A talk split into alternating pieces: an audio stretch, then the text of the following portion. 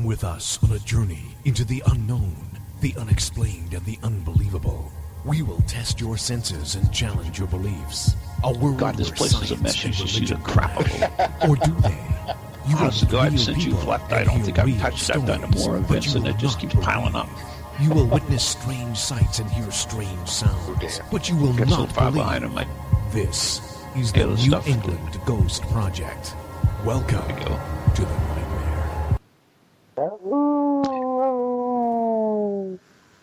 And then, welcome to the Ghost Chronicles Music Hour, featuring the swinging music of... You can do that better than I can, Steve. Steve, give me a good one. Like, how would you do it in the B B C? The, B B, the B B C yeah. would do it all posh, and they would say, "Good evening, welcome to the Light Programme," with a selection of music by Percy Sledge and his string quartet. That's pretty good. It's kind of like P B S here. Yeah. Yeah. So uh, P B S is like English wannabes, right? I have no idea. It must Probably. Be. Probably. Probably. Anyways, you're listening, uh, if you're still here, uh, to Ghost Chronicles uh, International with uh, Steve Fasson and Ron Kolick, right here on TogiNet and Pararex, if Karina has Pararex up. I don't know. And uh, I know, I was just teasing you, love. Tis the season. Anyways, so there you go. Um, he likes Christmas.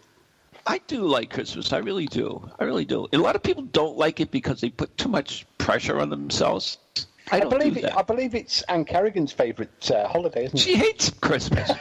although, although she decorated her house this year, so already. Uh, there we are. See, so we can't put our, we can't there put is our Christmas lights up miracle. Yet. Yeah, we can't put our lights up yet. They're late. You can't put them up. How come? We have building work going on at the house. So. Oh, it's still going.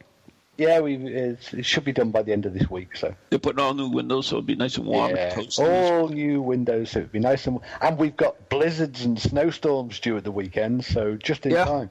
We're actually uh, they're actually predicting snow here yeah, this Storm weekend. Caroline, Storm Caroline. Mm. Should I sing "Sweet Caroline"? No, let's not. Well, if it, well we will if it dro- drops a foot of snow on us. We'll be happy. Yeah, you like but, snow. Well, we don't get it very often. Yeah, well, it's it's a bit of a novelty. In fact, uh, my youngest has, hasn't seen snow. Really? Mm-hmm. Hasn't seen it. Should come visit four, us more often. Yeah, four years old, hasn't seen it. Come on, come visit us. Spend Christmas with us. Let's do Ghost Chronicles. Uh, let's do um, Spirit Quest in midwinter. There you go. There you go. Spirit Quest. We'll have two people there. That's two more than last time. Yeah, yeah. There busy, you go. busy, busy week here on the um, deliveries front, though, and not Christmas presents. Uh, ghost equipment stocking up presents. What? Yeah, I've had to. Uh, well, after I got back last time, I've got a bit of a, a job coming up in um, the new year, early Jan- early January. It's bragging and, again. No. Um, but just, you know, so I thought I'd best dig out the ghost kit, make sure everything's working and yeah. checking it and double so checking. Stole all my equipment. Yeah, that's the one. And uh, discovered one of my, my my torch completely missing. Now, I'm not... Uh, flashlight, sorry, Americans. Um, yeah, you, you gave it to me last time you were here. No, not that one. Oh. But my my primary number one numero had it for years. Special. Um, well, how is it special, Steve? I, only because it f- throws out a really flat beam of light, so it's very very uniform. So you, you blind your people for a no, it's you know, not bright. Half hour. No, it's not overly bright. It's just very very flat and very very uniform. Um, and I couldn't find it. So it's like an old incandescent bulb. Uh, no, it's an L E D, but it's a very, very flat. It has a special fo- uh Oh, okay, yeah, because that's the problem with L E D is it just yeah. kind of like. So this one is is if you if you project it onto say a, a large wall, it's mm-hmm. the same same brightness at the edges as it's in the middle. It's not overly bright, um, but it's it's a nice flat, uniform light field. And I've had it for years. Anyway, could I? It always lives in one place on the shelf in the office. Before before you get into that, I just want to mention yeah. that. I don't think we posted that we were doing a show today, right? Because there's nobody in chat. So if anybody's listening out there, please log into TogiNet and join us in the chat. And we'd love to hear from you. So carry just, on about... This, about this kind of follows on from last week's uh, show about yes, carry on, carry the, on. the basics. And could I find it? Wasn't there anywhere. Um, I've been in every box. I've been in the attic. Hey, Spooky Palooza. See that? You're asking, you receive. Go ahead, carry I, on. I asked for it back. Um, nothing. Nothing. So I've had to... I use it as a good excuse then to restock on flashlights and head headlights for... Uh, because they were all get, the others were getting a bit aged and antiquated and technology oh, moved you, on. Did you pray to Saint Anthony? I did. Hmm. I tried. I even tried asking the elf on the shelf. Um, did that work? No. In oh, fact, that's all that, all that happened there is all the breakfast cereal ended up all over the floor. Uh, but uh, that's elves on the shelf for you. So yeah, I saw. I've ordered uh, a, a new batch of flashlights for twenty eighteen um, to cover all of the different eventualities. So uh, they've all been um, arriving this week and going through the ghost kit because, I mean, a lot every group and every investigator needs a ghost kit. Um, and you know, like like everybody else, I, I have a ghost kit, um, I, and. I needed. Oh. You've got to keep. Oh, you know, full, full of flagged items for me. Yeah, no, they're not. uh, but you have to. I mean, they are the basic tools of of our trade. Uh, you know, we need we need some essential items. Uh, we don't always work in the dark, but we do go into dark places. Mm-hmm. Um, and it it. You know, once every few months, it does you good to go through the ghost kit uh, to realise that some of the stuff that you thought you needed, you no longer need. Some of the stuff that no.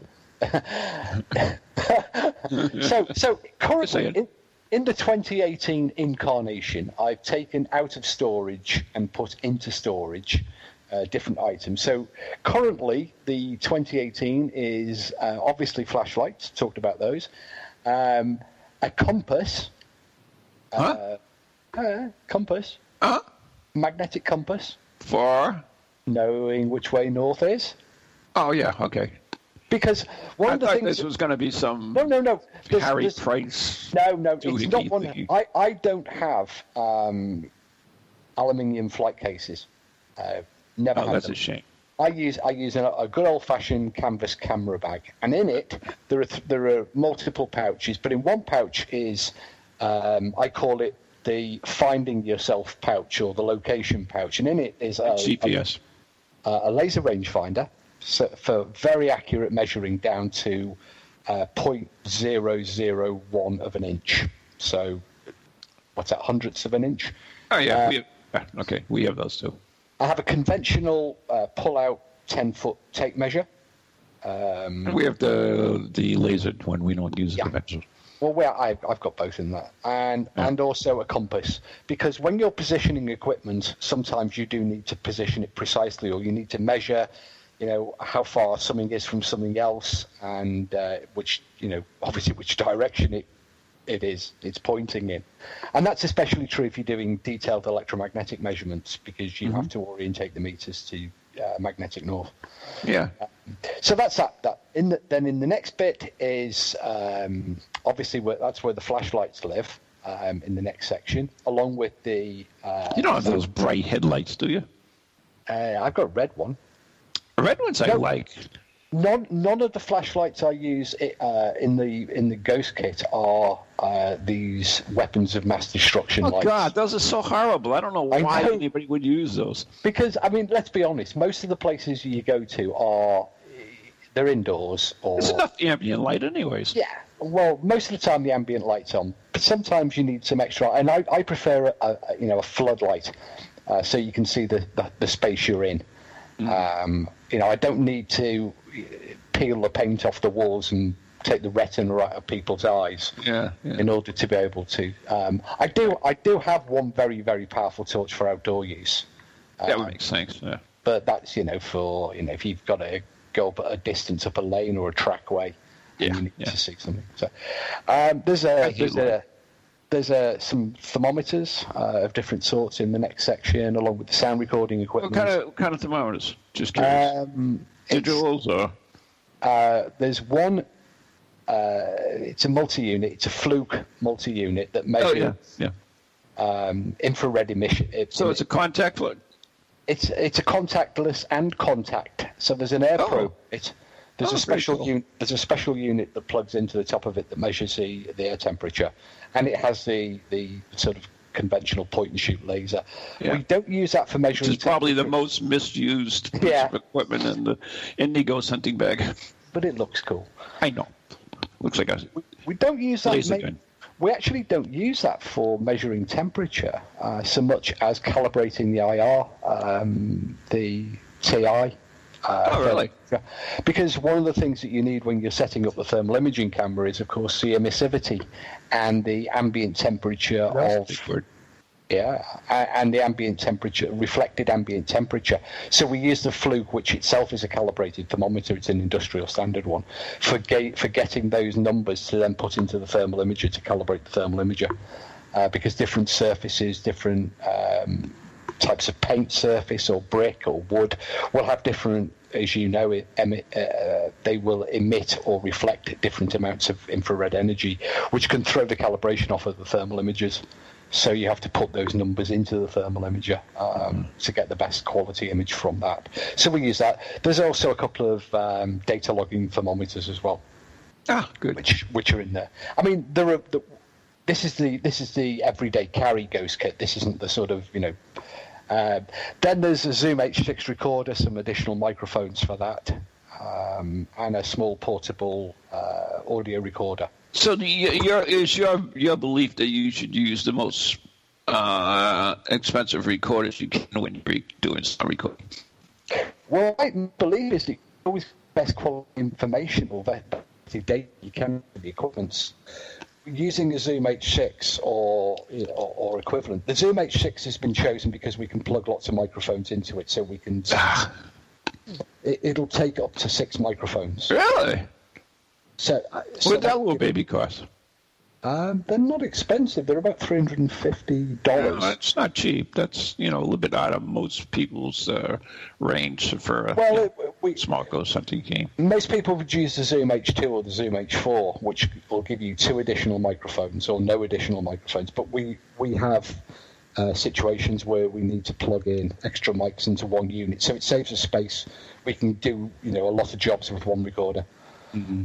Um, and uh, then there's a small Olympus uh, dictaphone type recorder for use when interviewing people. Ah, clever. Uh, what else is in there? Um, I didn't notice that. I'm just trying to think. There's, oh. there's obviously lots of lots of pens um, and screwdrivers for changing batteries. Is yeah, there ones that light up in this so you can see. No, no, no. They're just, yeah. they're just they're just standard yeah. Pentel. And, and astronaut ones that right no. upside down and underwater. No.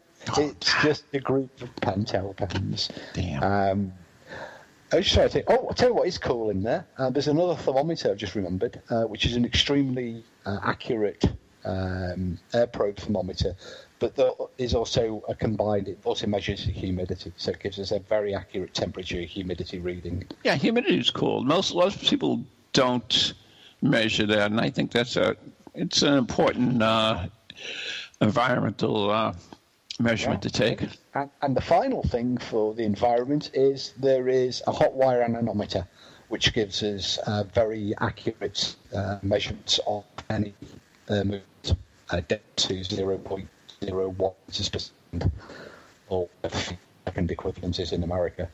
Ah, um, very cool. Because it's all very well saying I can feel a draft, but we, sometimes you need to be able to quantify the amount. Yeah, so that's, exactly. that's the that's the very well. But that's pretty well. Uh, the rest of the pouches are filled up with mm-hmm. spare batteries, screwdrivers, um, the stuff for changing the batteries, yada yada yada. Um, that's generally what. So don't goes. don't you have some motion devices uh, that uh, you know? We so got them. When got when, them. when when flying rocks go by and, and oh, unusual things no. they get tossed around in the dark oh. in the dark. Um, you can actually I mean, we, pick them up. We've got, We've got infrared beam barriers and stuff, but they're not. They wouldn't be part of the um, everyday carry. You know, yeah. I mean, you wouldn't need them. Um, we can add to that, or we can take from that. But that's generally what I would, you know, uh, grab and go for. with me. You know, and I wanted to ask you this, and uh, uh, because I I, uh, I have a great respect for your uh, knowledge. So uh, I was I saw this uh, documentary or program about uh, this haunted house in Texas. And they called in a parapsychologist, and I can't remember his name to, to, for the life of me. Whoa, what is that? Did you hear that? No. It was like a wind. Quick, get out the anemometer. But anyways, um, this this guy, uh, he went into the haunted house, and he and he took this device, and I, of course, it's so well prepared, I can't remember the freaking names or anything. And it measured uh, electrical static or something. Oh, electrostatic meter. And it had two probes kind of thing. And mm-hmm. and basically what he determined was that the house was built on limestone, and under certain conditions the limestone produces electrical impulses, which is was causing all the paranormal activity in the, the house. Have you ever heard of that? Yeah, it was quite. It, along with electromagnetics, electrostatics um, became, or negative ion uh, detectors became quite popular for a while. Um, there was they, they sort of predated electromagnetic uh, E M F meters. Certainly here in the U K, there was a lot of groups would buy what were called N I Ds or negative ion detectors. Mm-hmm. Um, which are electrostatic. They simply measured the, the static electric uh, electricity in the air. Well, pretty much. There were slight differences between a, an N I D and an electrostatic meter. But there was this idea that uh, when the air was very dry, um, when there was, was a lot of static energy, or in the case of on limestone or some other minerals that produce piezoelectricity when they're compressed, yeah, yeah piezo, that, that would provide energy for the the entities to use, manipulate, or manifest. Um, well, this guy was saying that, that this was the reason for the, the haunting. It wasn't because for the ghost. It was just natural. All the occurrences that are occurring in the house were the result of this uh, condition. Well, I was, I was, I was going to continue to say. Oh, um, I'm sorry. I didn't mean to cut. I apologize to you, Mister Uh, Fasson. Whilst there are many, you know, as I said, the theories go that uh, ghosts can absorb, manipulate, or, or otherwise use this electrostatic or electromagnetic energy. Yep. With with electrostatic energy, I mean, I'm sure you've been near a static field where you can smell the ozone. Um, oh, yeah. And you know that it can give you that skin-crawling, weird sensations. Um, right. And, of course, static electricity can, can do some physical things, too. Uh, the, the most obvious being the spark jumping across a gap from the Tesla coils, mm. or when you've been pulling a you know man-made fibre over your head and then you suddenly reach out and touch your beloved. And yeah, isn't that fun?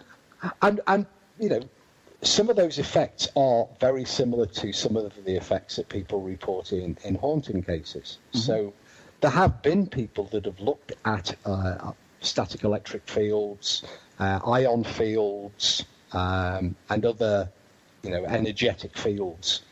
And, you know, N I Ds were negative ion um, detectors, negative ion fields uh, were actually quite popular. In fact, some groups even reverse engineered it because um, what they said is, well, if ghosts produce, and one of the ideas was that ghosts generate negative ions, this was one of the theories that was popular a while back, Um, that they would buy one of these domestic or, or even industrial-grade negative ion um, devices. Generators. That, that, that, yeah, that were used for, that were quite popular for health benefits back in the eighties and nineties. That you mm. could put one.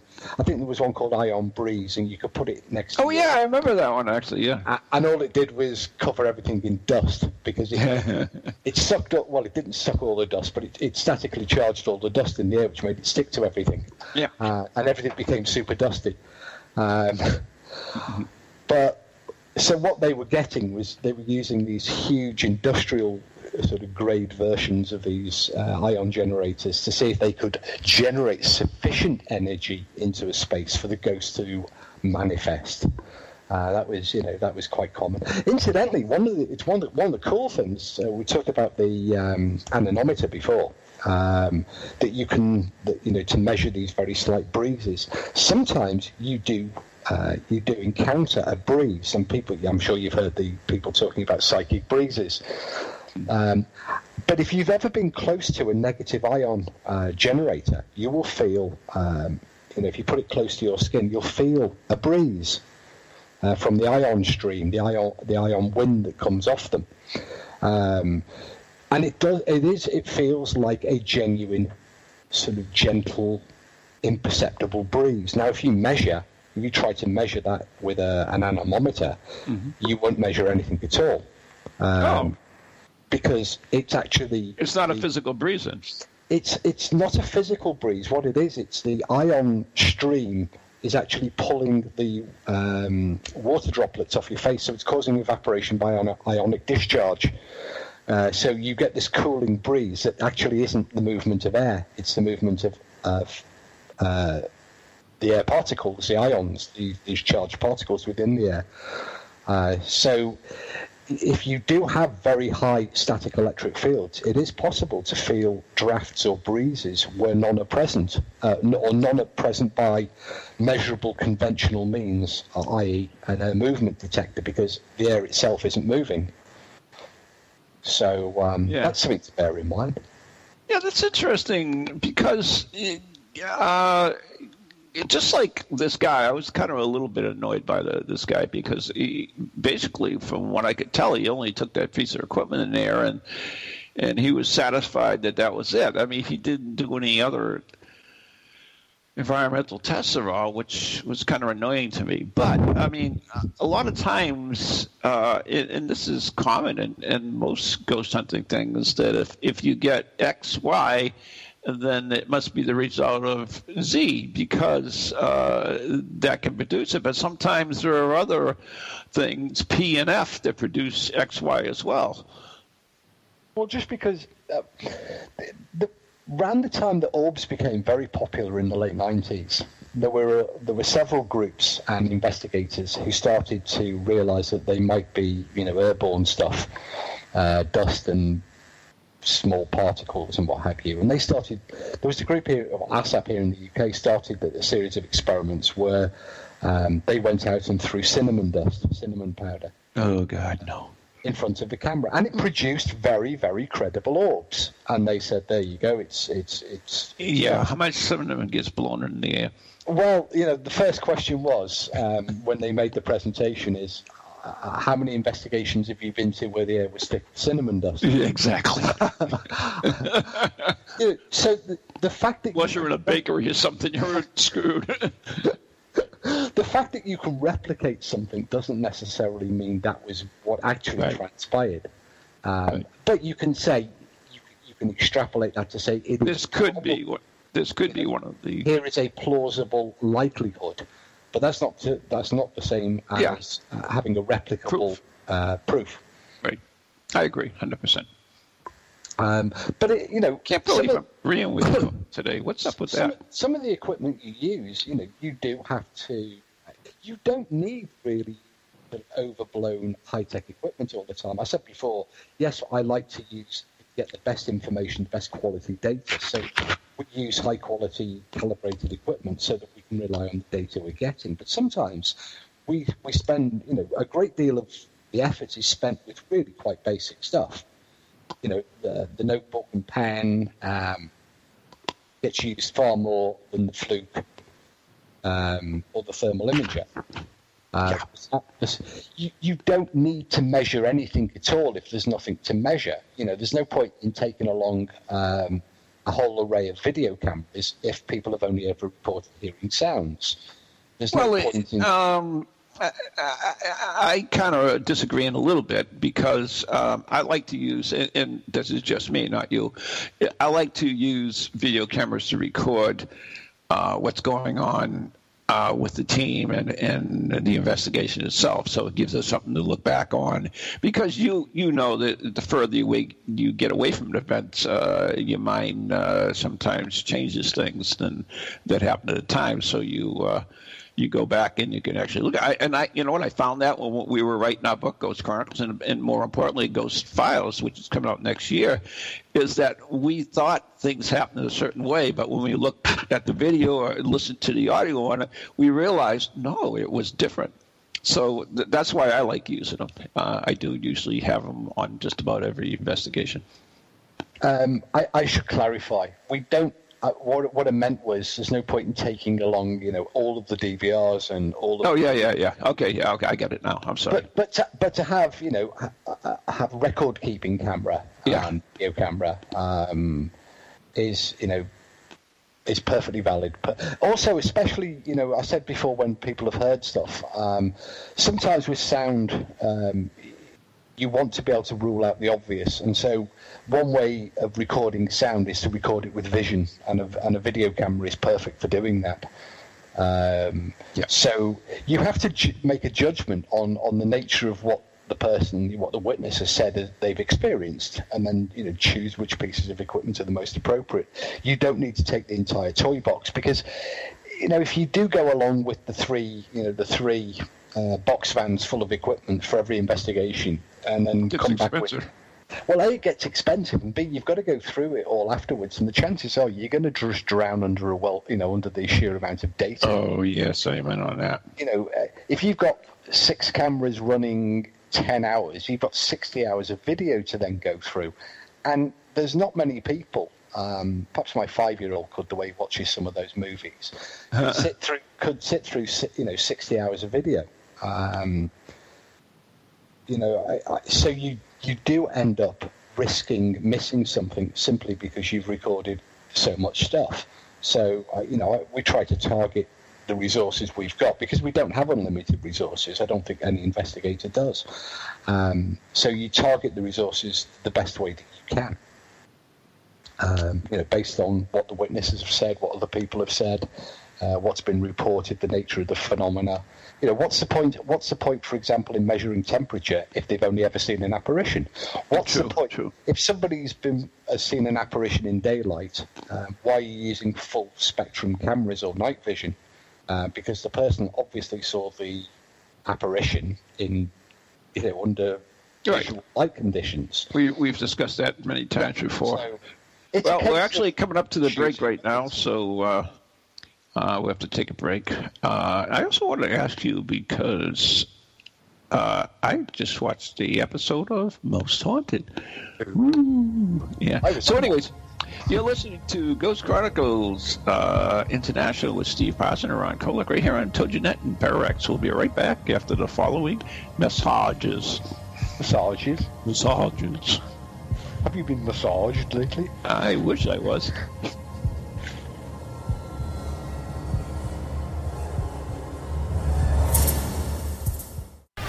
Welcome to TogiNet, radio with a cutting edge. Feel the need to do some soul searching or make some changes in your life to create a more positive future? Then Circles of Wisdom is just the place for you. Circles of Wisdom is a metaphysical bookstore and more, located on Route twenty-eight in downtown Andover, Massachusetts.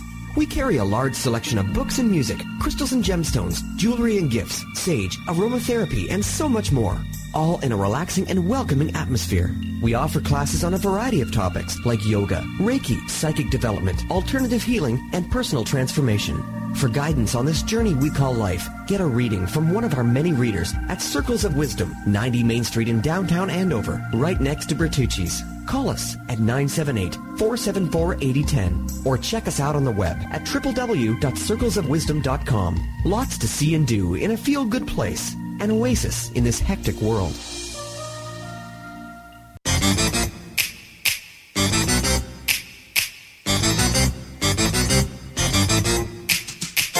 They're creepy and they're kooky, mysterious and spooky. They all talk gobbledygooky, the Pararex family. The shows are paranormal, not stuffy but informal. The topics are abnormal, the Pararex family. They're strange, deranged, unrestrained. So grab your favorite brew, it's time to rendezvous as we give awards to the Pararex family.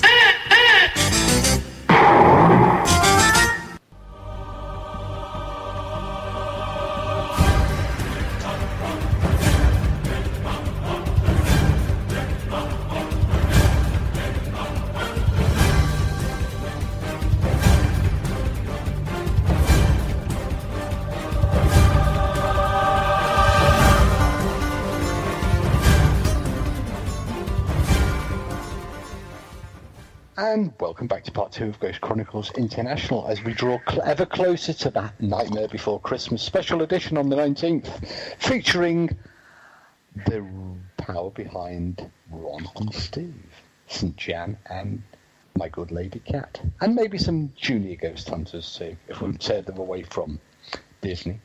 Hello, how are you? Oh, anyway. I just thought I've just thought of another really cool uh, ghost gadget that should be included in all all ghost investigation kits. Uh, oh, before you do that, though, I have to make a public service announcement.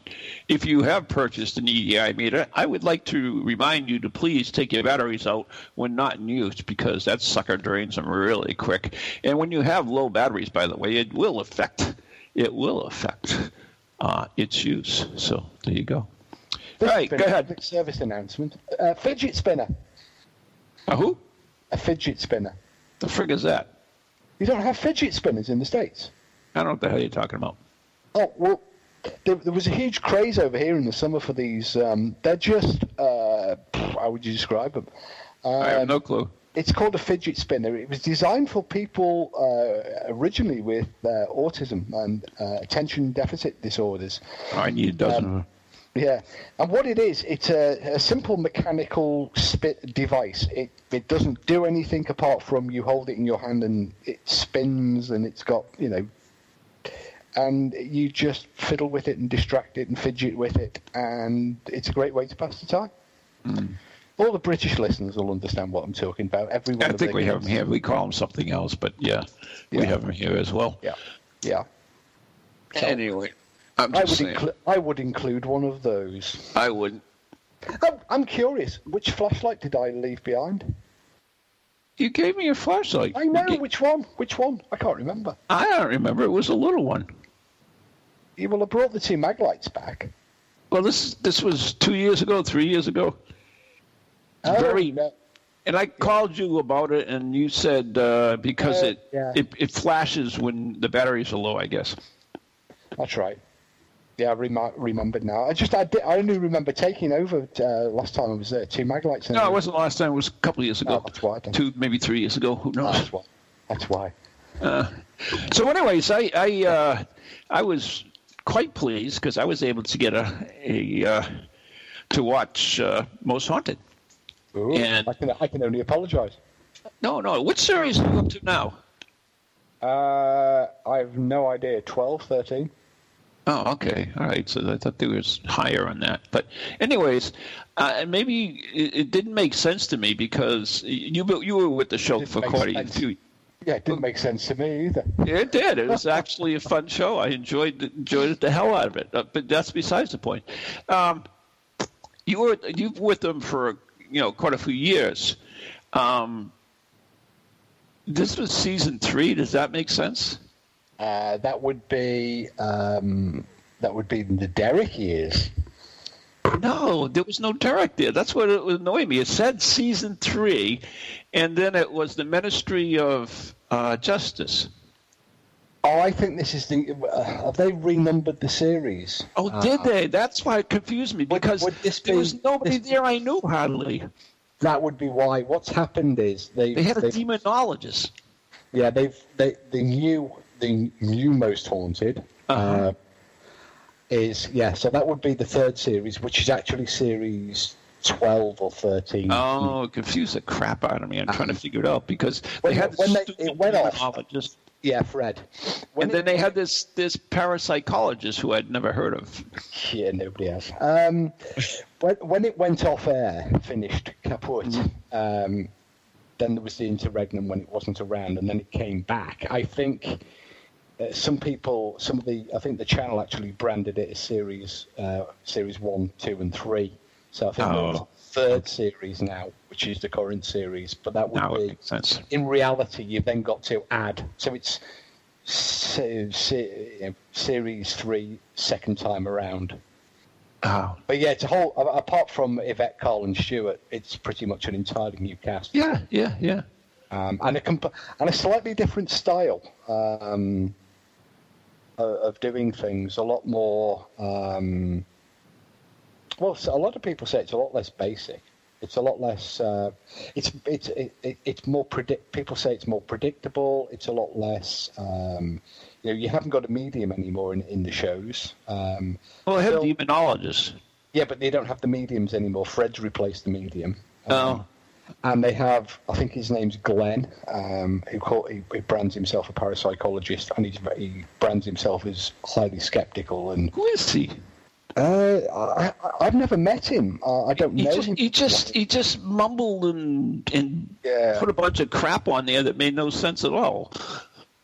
Well, I mean, you could argue that the show never always did that. I mean, oh, it's, it was a fun show. I don't care. What yeah, but I mean, you could always get the parapsychologist to mumble and make no sense at all. I mean, yeah, but sometimes it, it, he would. This didn't even kind of relate to the show. Uh, oh, basically, you know, they asked him at these, well, you know, people walking around in the dark and everything are, uh, have subjects to fears. It's like, what the hell are you talking about? Well, it relate to I, I, was, I, mean, on. I, I, I, was... I think I saw one, two in the new series, or the, the, the new Most Haunted series one. Um, I'm going to be watching some more, and I'll have to report on it then and let you know. Yeah, you'll have to, because I, it's not something that, uh, you know... I, yeah, no, no, that's all right. I mean, it's, I enjoyed it. It was good. You know, Yvette was doing a lot of screaming, so it was always fun. I always, I always love her when she screams.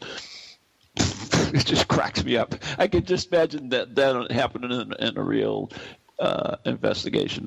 It's like I would be well, wetting, I, I, wetting my I, pants, to be honest with you.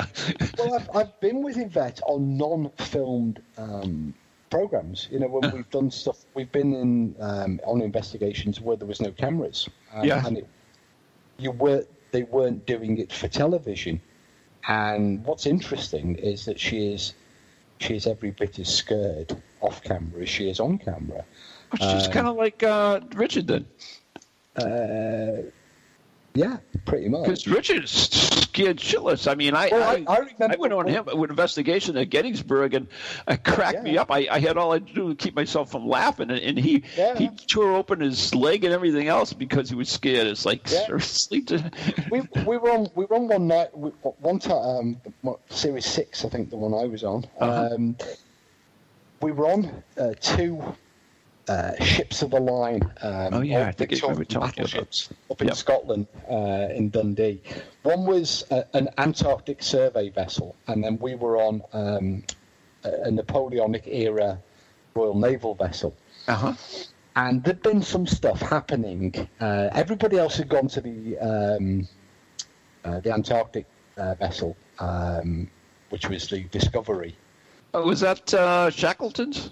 Yeah, so Shackleton. They'd all gone to Shackleton's boat, leaving Richard and I to do to do uh, to keep an eye on H M S. I think it was H M S Unicorn or H M S. Anyway, it was something. It was a Royal Naval, you know, Napoleonic era ship, um, one of these big wooden hulk, uh, hulk, hulk battleships. Um, and there was some there was some noises, so I said to Richard, uh, "You hang on here at the bottom of the stairs, and I'll walk up the stairs to the next deck." And stick my head up and see if anybody's there, or see if anything's happening up there. So um, I set off up the there's about twelve foot of flight of stairs, and mm-hmm. got to the top, turned round to talk to Richard, who should have been at the bottom, and near jumped out my skin because there was this white apparition behind me, which. Which was actually Richard, really, who wouldn't stay on the deck, just, you know, in sight of me, twelve feet below me. Uh, mm-hmm. I'm not staying down there on my own. Ah, good old Richard. But uh, we were doing some stuff when, when Ciaran and Yvette were writing their book. They um, they borrowed a Parascience location uh, to uh, investigate it for the Which book. Which book was that? Um, the book, The Ghost Hunters. Mm, I think I have that one.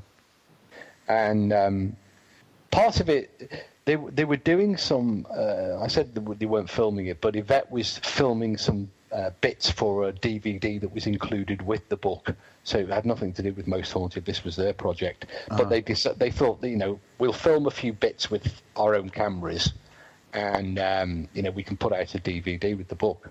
Yeah. Um, So Yvette is doing this solo walkthrough um, of one of the big uh, spaces at the shipyard. Mm-hmm. Except Yvette won't do a solo walkthrough because, because, because Yvette is terrified. Of, of, so uh, my job was to walk with Yvette slightly in front of her so that Yvette could put her hand onto my shoulder. And even just so that she knew that there was somebody there. You know, she just lightly laid a hand on my shoulder as we mm-hmm. went through.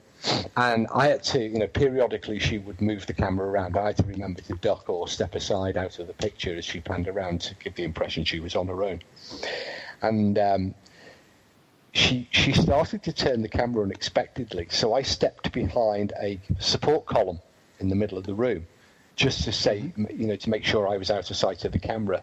At right. which point, Yvette's hand came off my shoulder. She looked around. Of course, I was behind the column, so she couldn't see me. The language and the screaming from Yvette. the, and she called me every name, every name. Believe I her love own. That. So that's why I like the show. She does. She cracks me up. Saying, she really yeah. does. I mean, people think, you know, people accuse her of acting, and I yeah. mean, she is an actress, mm-hmm. and people accuse her of over-dramatizing and acting, but, I, you know, I know from first-hand personal experience, no camera rolling, Yvette is, is as terrified, uh, I, you know, on camera as she is off camera. What you see on camera, uh, certainly with the, the screaming, the fear. I mean, she might scream a little bit more, but she certainly screamed and called me every name. Um, you know, and there was no, there was no reason that, you know, that she wasn't playing for the camera that night. Right. Um, you know, it, it, it's... It, I suppose, you know, the show was entertaining when it first started all those years ago, back in two thousand two, fifteen years ago now. Ah, um, it's amazing. It was, it was raw. You know, one of the attractions of Most Haunted, which, you know, which is why it struck a chord with so many people, is that you had this group of, uh, you know, you had Yvette, who was famous. Nobody had heard of anybody else, you know, um, you know, Karl. And she was famous? And, what was she famous for? She'd been a children's tele- uh, quite a you know a children's television presenter here in the U K on oh on I did the, not know that no. on the top children's television program. You know, it, it's it's such a popular television program for children that all adults watch it and grew up watching it. It's been around for about fifty years. Oh, and and Yvette was one of the um, presenters on that for a lot of years. And I of never course, knew that. That gets into the national psyche. So Yvette was was already very well known before you know hmm. uh, she appeared on Most Haunted. Nobody had heard of anybody else, but that was the joy of the show. What you had was a group of ordinary people. You know, you had uh, the film crew, the makeup lady, uh, mm-hmm. and they went into a haunted, a haunted place with very fairly basic equipment. You know, they they had oh yeah, back vision, in that day they did yeah, yeah night vision camcorders, uh, torches, and very little else for the first series. And they they did have. Uh, um, an investigator called Jason Karl, who he branded himself a parapsychologist, but in essence, he he, he, he was, really didn't he, do a lot. He, he was a competent investigator, you know, slightly old school, notebook yeah. and pa- uh, notepad and pen. Well, maybe I'm getting confused with them. They had one young guy that did nothing virtually. Well, that was Just, Jason. Oh, okay. Um, but. They just were, went into the, and it was raw. You know, the editing was raw. Um, They they didn't know what they were going to come up against. They didn't. They weren't playing it for for for the screams. They weren't playing it. You know, playing it for. It was it was just raw, uh, and it caught the mood. It caught the moment. It caught the mood. It was the right show at the right time. It captured the public's imagination, and it you know what started off as a cult show became you know very much mainstream. Mm. And then of course you know. The rest, they say, is down to the marketing people and the budgets, isn't it? Because once you have a show that's popular and successful, you've got to keep it popular and successful. Oh, yeah. Amen on that. And, and once, you got to produce results, believe it or not. Yeah. Well, you know, as Zach, you know, it's funny. It's funny because uh, around uh, uh, when the show started to run its course after about ten, ten, ten series, mm-hmm. they, um, it became quite fashionable for people, it still is fashionable for people to knock Most Haunted. You know, they would distance themselves from the show and they would, if they were doing a public investigation, they would often prefix it by saying, well, you know that show Most Haunted, have you seen it? Well, this is nothing like, this is reality. And then they would do everything. The same exactly. way. Exactly. But for a while, um, Ghost Adventures was very popular here in the U K, um, and it became the credible alternative to oh. Most Haunted. You know, people would say, "Oh, Most Haunted's fake, but Zach, you know, this is the real. You know, this is the real deal." But I've noticed in the last twelve months, um, the tide's turned against Zach and Ghost Adventures, certainly here in the U K, and people are saying, "Oh, Zach's, you know, he's he's acting for the camera, he's playing up," and groups are now saying, "Well, maybe, maybe it has something to do with it. He's putting uh, light and orbs in as evidence." Yeah, maybe, but you know, there are groups now saying in the prefix to their investigations, "Well, you know, that Ghost Adventures program, that's not that's not real." we're not we're not like Ghost Adventures, and then they do everything that Zach does. So you know, it, it's interesting how heroes can suddenly fall from grace. Oh, sure. How did you get involved in the on the series, uh, Stephen? Were you from the beginning, or did oh, you God, come in no, later? Nothing, nothing like from the beginning. Uh, much much later. Um, I got involved essentially um, because Ciaran was at the time relocating from the U K to live in France. Oh. And we'd done some stuff together for uh, their book, Ghost Hunters. Mm-hmm. Um, we'd worked together uh, with Yvette and Ciaran on those projects, and I'd help Ciaran on some of the stuff, uh, you know, giving him ideas for experiments and stuff to do. Oh, on the okay. Yeah, because I remember you telling me about that before, so I, I just thought you were technical advisor at the time, but okay, that makes sense. Um, and then, you know, after we'd done the, the stuff for um, the book, and Yvette wanted, you know, they, they needed somebody to uh, act as a stand-in for Ciaran, Ciaran's yeah. stunt double. and, and so I became uh, Ciaran's stunt double, effectively, standing in for him when he was in France and... You know, so, so couldn't get back for the filming slots or was too far away for him. So, and then we ended up just splitting the workload, you know, so um, ones that were nearby for me, I would do, and ones that were nearby for him, he would do. Um, so, yeah. And, of course... That's cool. That's... You know, I certainly didn't set out to be on it. No, it's uh, just intriguing. Uh, what's interesting is once you're inside one of those shows, um, you know, it, you you do see, you know, a lot, you know, the making of a television program. I've made lots and lots of documentaries up to, up to that point, so I was used to being in front of the camera. I'd never been involved in any... entertaining, you know, um, primetime sort of entertainment shows. Um, and the, the different demands came as, as, as a little bit of a surprise. Mm-hmm. Um, but, you know, it, it is what it is. It, it, it's pretty much the same beast. You know, you, you, your job, whether you're making documentary or entertainment, is to do what you need to do in front of a camera. Exactly. Uh, the difference is between entertainment is, as you said before, you have to, they have to produce results. Right. You know, you can't with documentary. You can go along and you can find nothing, and that's still a good program because you're showing the the, the, the techniques that you're using, the the methods. Um, It's not really about finding the result, but with Most Haunted, with Ghost Adventures, with with um, uh, the Ghost Hunters, if you want people to tune in next week, then you have to get, you know, ever more shocking, ever more demonic, and you know mm-hmm. all the shows went through that that thing. They first of all they went along, you know, uh, they found the the headless sort of white lady swooshing down the corridor. Then that, you know, that became quite passé. That was, you know, oh, we've done that now. Then they found that, you know, it was the it was the serial killers and the, the serial killers' helpers and the victims, and then that became a bit passé because, you know, they ran out of serial killers. Yeah, um, no, no. Then then they always a bad nivvy. Uh, then they went on to demons and entities and, you know, d- disembodied sort of... Uh, quasi-exorcisms, which are uh, still popular now, you know. I mean, Zach's still doing Battle with Demons. Weekly. Yeah, I'm sure he is.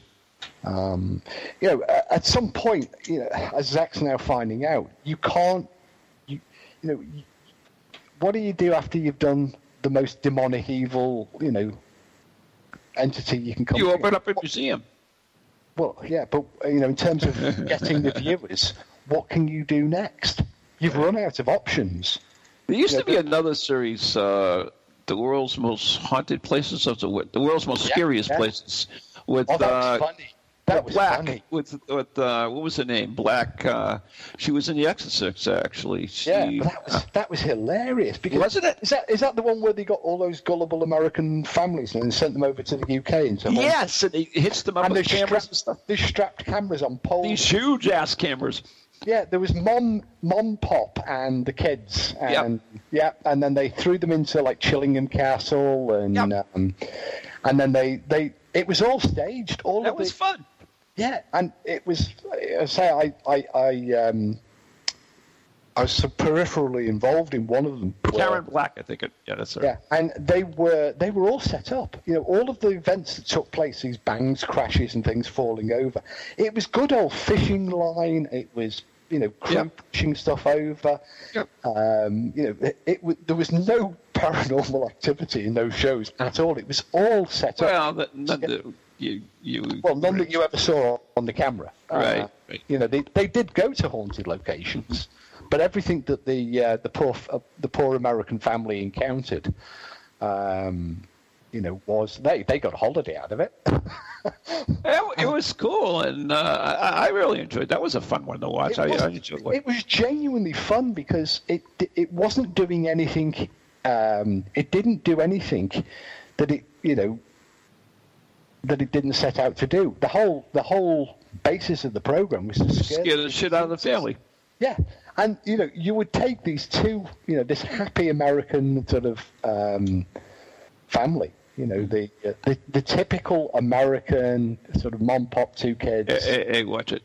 You know, you know, they were always good looking. They always had, gl- uh, you know, sort of day glow white teeth. Um, you know, they were all. Still anyways. Yeah, I mean, you know, all, it was your typical all American family. They brought them to a typically gothic, haunted castle in the U K and just scared the crap out of them. Yep. Yep.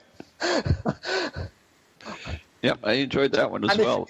If they didn't reduce the teenage daughter to a blubbering mass of, they'd failed, and you know, it would never. They, they, they I, I believe they tried it with some British um, families.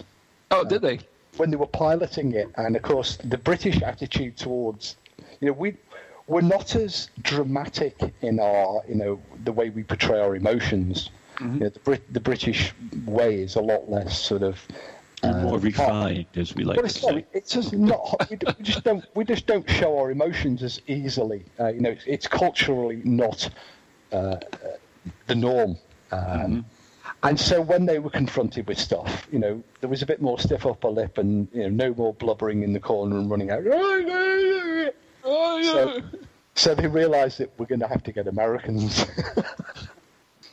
Yeah, was for, for pure. It was unmissable television. And there, I mean, there, there's been so many ghost shows. I mean, yeah. uh, I remember watching um, uh, Haunted. No, no, no, not Haunted Evans. That was Patrick Burns. Uh, what was the one with um, the guy from the K two? Patrick Burns. Oh, Chris. Uh, Chris Fleming. Fleming. Chris Fleming. Yeah. yeah what was, was that? Dead, that was Dead Famous. Dead, dead famous with the uh, porn star. Uh, what's her face? Gail Porter. Porter, yeah, yeah. And uh, I enjoyed that show in a way, not so much for him, cause, but for her. Uh, she cracked me up once again. I think it's, you know, because she wasn't professing to be any type of a paranormal investigator or anything else, and uh, it, it just was funny to see her reaction and stuff. One, of, one of my favourites for entertainment was um, Derek Akora's Haunted. Oh, was it Haunted Towns? Yeah, yeah. Ghost Town. Ghost Towns. Yes, yes. He would um, go and knock on the door. Hi, hey, go check it out. This huge, yeah. He had this huge truck that would roll into town. Yep. And uh, he would get into the Akora-mobile with. Uh, There was there was Angus somebody who was a very bad Scottish television presenter who yep. who was scared of his own shadow, and there was a, a has-been from reality from a soap opera, um, and uh, they would they would as you say, they would investigate somewhere who'd written in beforehand before they got there, the yeah. researchers had, but they would go and knock on people's doors, and Derek would do a psychic reading for them. I you know, know whilst he was, they were stood there in the pajamas and you know, still with you know, serving the tea, and you know, and then you know Derek would turn up at the door and he'd give them a psych. And the thing is, though, it. It was staged, you know. You can't just turn up at somebody's door. You know, the television broadcast regulations don't permit that. You know, every researcher knocked on the door beforehand, and you know, the amount oh, yeah. terribly. But our our friend uh, Doctor Simon Sherwood worked on the first series of that. Oh, I did not know that. Yeah, he was the parapsychologist in the first series of that. But they decided that they didn't want a skeptical parapsychologist, so they uh, they got members of the production company uh, to. basically pretend to be parapsychologists uh, before they sent Derek off to his, uh, Egypt on his next uh, series. Well, that was the Pizza from the Dead, and uh, yeah. yeah. But one of the worst shows I ever saw, and I can't remember the name of it. I just was scanning through channels one night, and it came from it. Is they took these uh, cheerleaders and locked them in a haunted asylum and uh, made them go do all these tasks. And that was like that one. Yeah, it's well. You didn't miss much, let me tell you. I, I do remember. I do remember one series that, that showed only once here in the U K um, with our, our mutual acquaintance Jenny, the lady whose stomach swelled up every time she encountered. A oh, Janet, um, not Janet, uh, Jane Doherty. Yes, yeah, yes, that was Dead Tenants. Yeah, that was that, that was, was an old old series, and, and it, it makes its way in, into the public yeah. every now and then. Yeah, I uh, I always wanted to, her to encounter something particularly... Have you ever met her? Yeah, you met her. Yeah. Yeah. I always wanted it to encounter a really powerful ghost so that she would swell up. Blow up? Because I could never see this swelling that she always talked about. Oh, she she did. I mean, uh, yeah. Jan, uh, wait, she, a minute, wait, wait a minute. Um, Maureen's husband, who's like totally skeptic, he scares the crap out of her. Uh, and uh, we were up at the Houghton Mansion, and uh, that happened, and he actually felt her belly extend and everything. And so we have independent testimony. But there's the tunes, and we got to go. That's a shame. Oh, well, never mind. Yeah, we'll go talk another time. So anyways... Uh, Thank you so much for listening. This has been Ron Kolick for Ghost Chronicles International and Steve Parsons from Ghost Chronicles. That was your, your thing to jump in and say, this is Steve Parsons. And we'd well, like you to, did it so well for me. And we'd like to thank you for listening. And we'll, until next time, sleep tight. Don't let the bed bugs bite. Yeah. Oh, yeah, and Karina. Oh, yeah, Karina. Where? Gone. What happened? She's gone. From ghoulies to ghosties, long-leggedy beasties, and things that go bump in the night. Deliver us, good Lord.